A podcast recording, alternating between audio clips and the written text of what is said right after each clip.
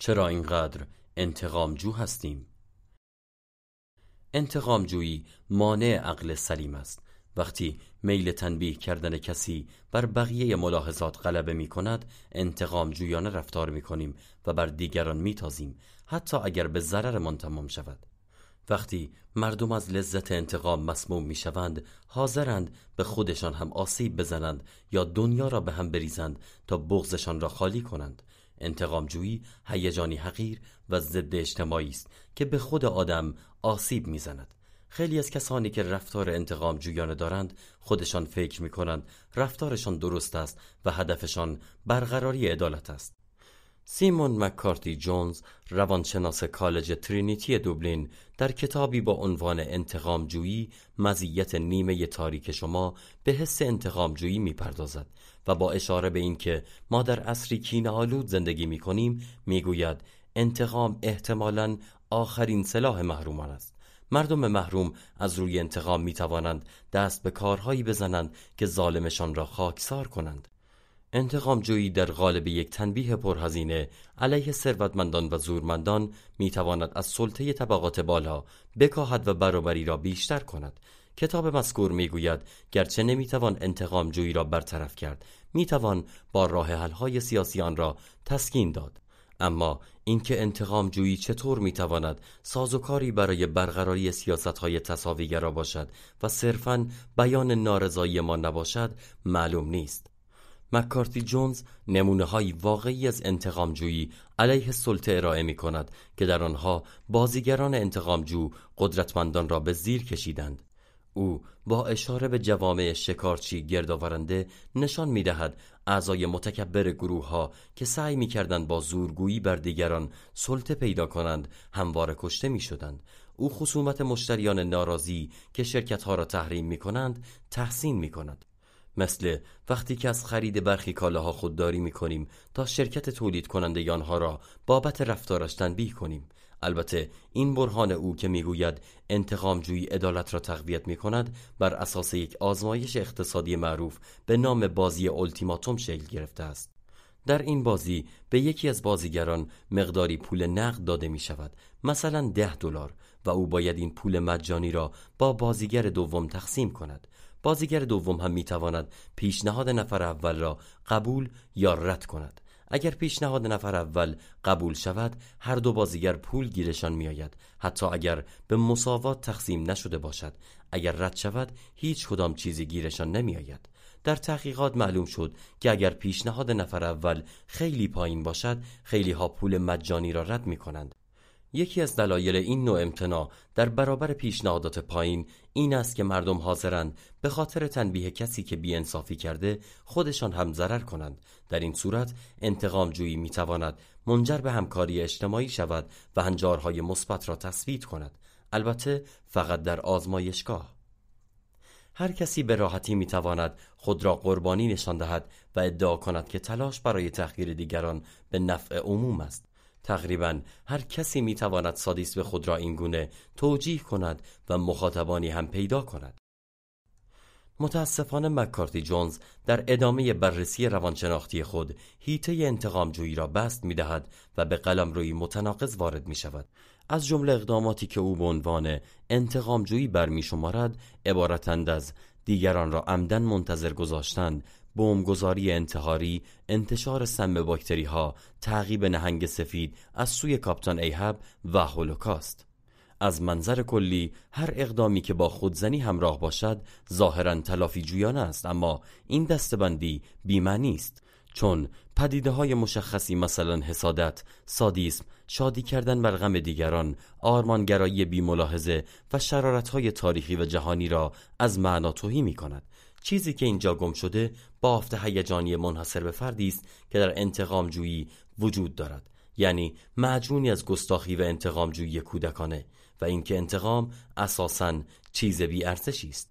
تقلیلگرایی آشکار در کتاب باعث شد تا مکارتی جونز از ادعاهای درشت درباره اینکه چرا ما به همدیگر آسیب میزنیم اجتناب کند.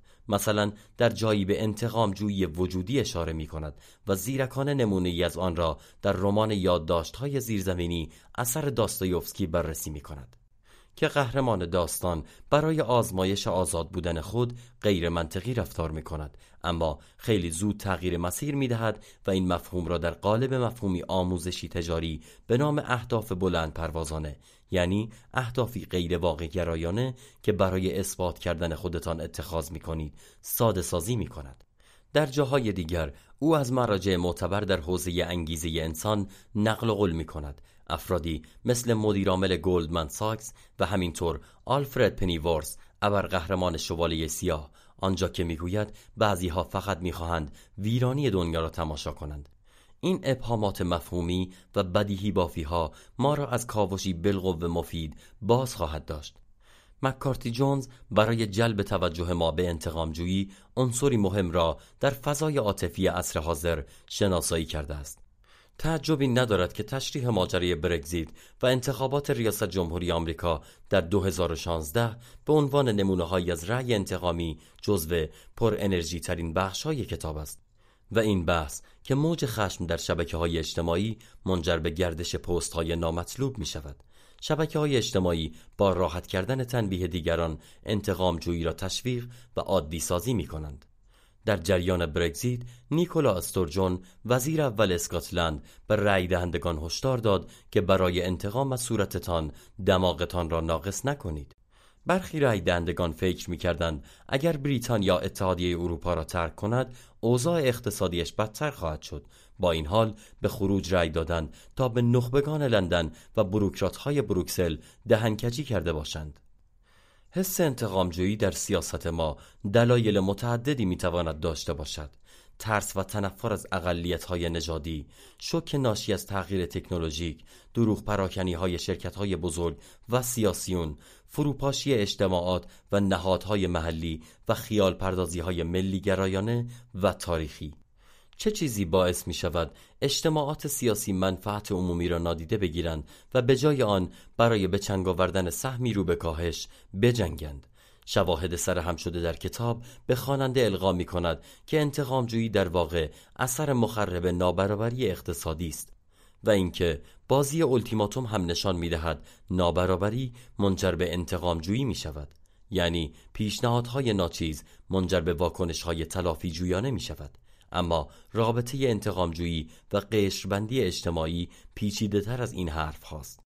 در حالی که به عقیده مکارتی جونز رفتار انتقامجویانه ما برای کسب برتری بر رقیبان است، یعنی در شرایط رقابتی که منابع محدود است، آسیب زدن به جایگاه اجتماعی یک نفر دیگر میتواند به نفع ما تمام شود، چون در تحقیقات آزمایشگاهی شرکت کننده ها نه برای برقراری عدالت که برای جلو افتادن خودشان شانس همدیگر را خراب می کردند. کتاب مکارتی جونز چنین رفتاری را موجب برابرسازی می داند، چون توانگران را به زیر می کشد و جا را برای مستمندان باز می کند، گرچه این کار را با حسن نیت نمی کند. تمرکز کتاب بر مزیت حس انتقامجویی شاید از این روز که برای فروش کتابی در این مقوله فقط یک چارچوب سنت شکنانه کافی است. انتقامجویی نشانه‌ای از فروپاشی اجتماع است، اما راهنمای درستی برای عدالت‌جویی نیست. این احساس زشت امری خودفزاینده است، به سمت عدالت میل نمی کند، بلکه بیشتر می خواهد خودش را تکثیر کند. انتقامجویی سیاسی نشانه‌ای از فروپاشی اجتماع است، اما راهنمای درستی برای عدالت‌جویی نیست.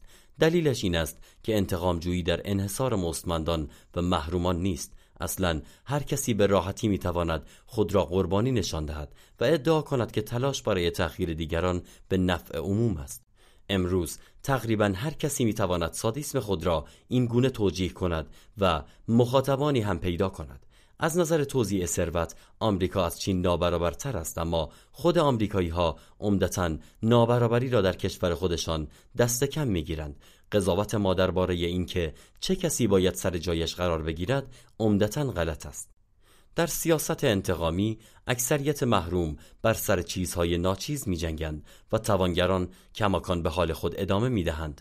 ما نمی‌توانیم با مجازات دیگران به سمت جامعه‌ای عادلانه‌تر گام برداریم. انتقامجویی به درد سیاست نمیخورد، اما در هنر مصارف خوبی دارد.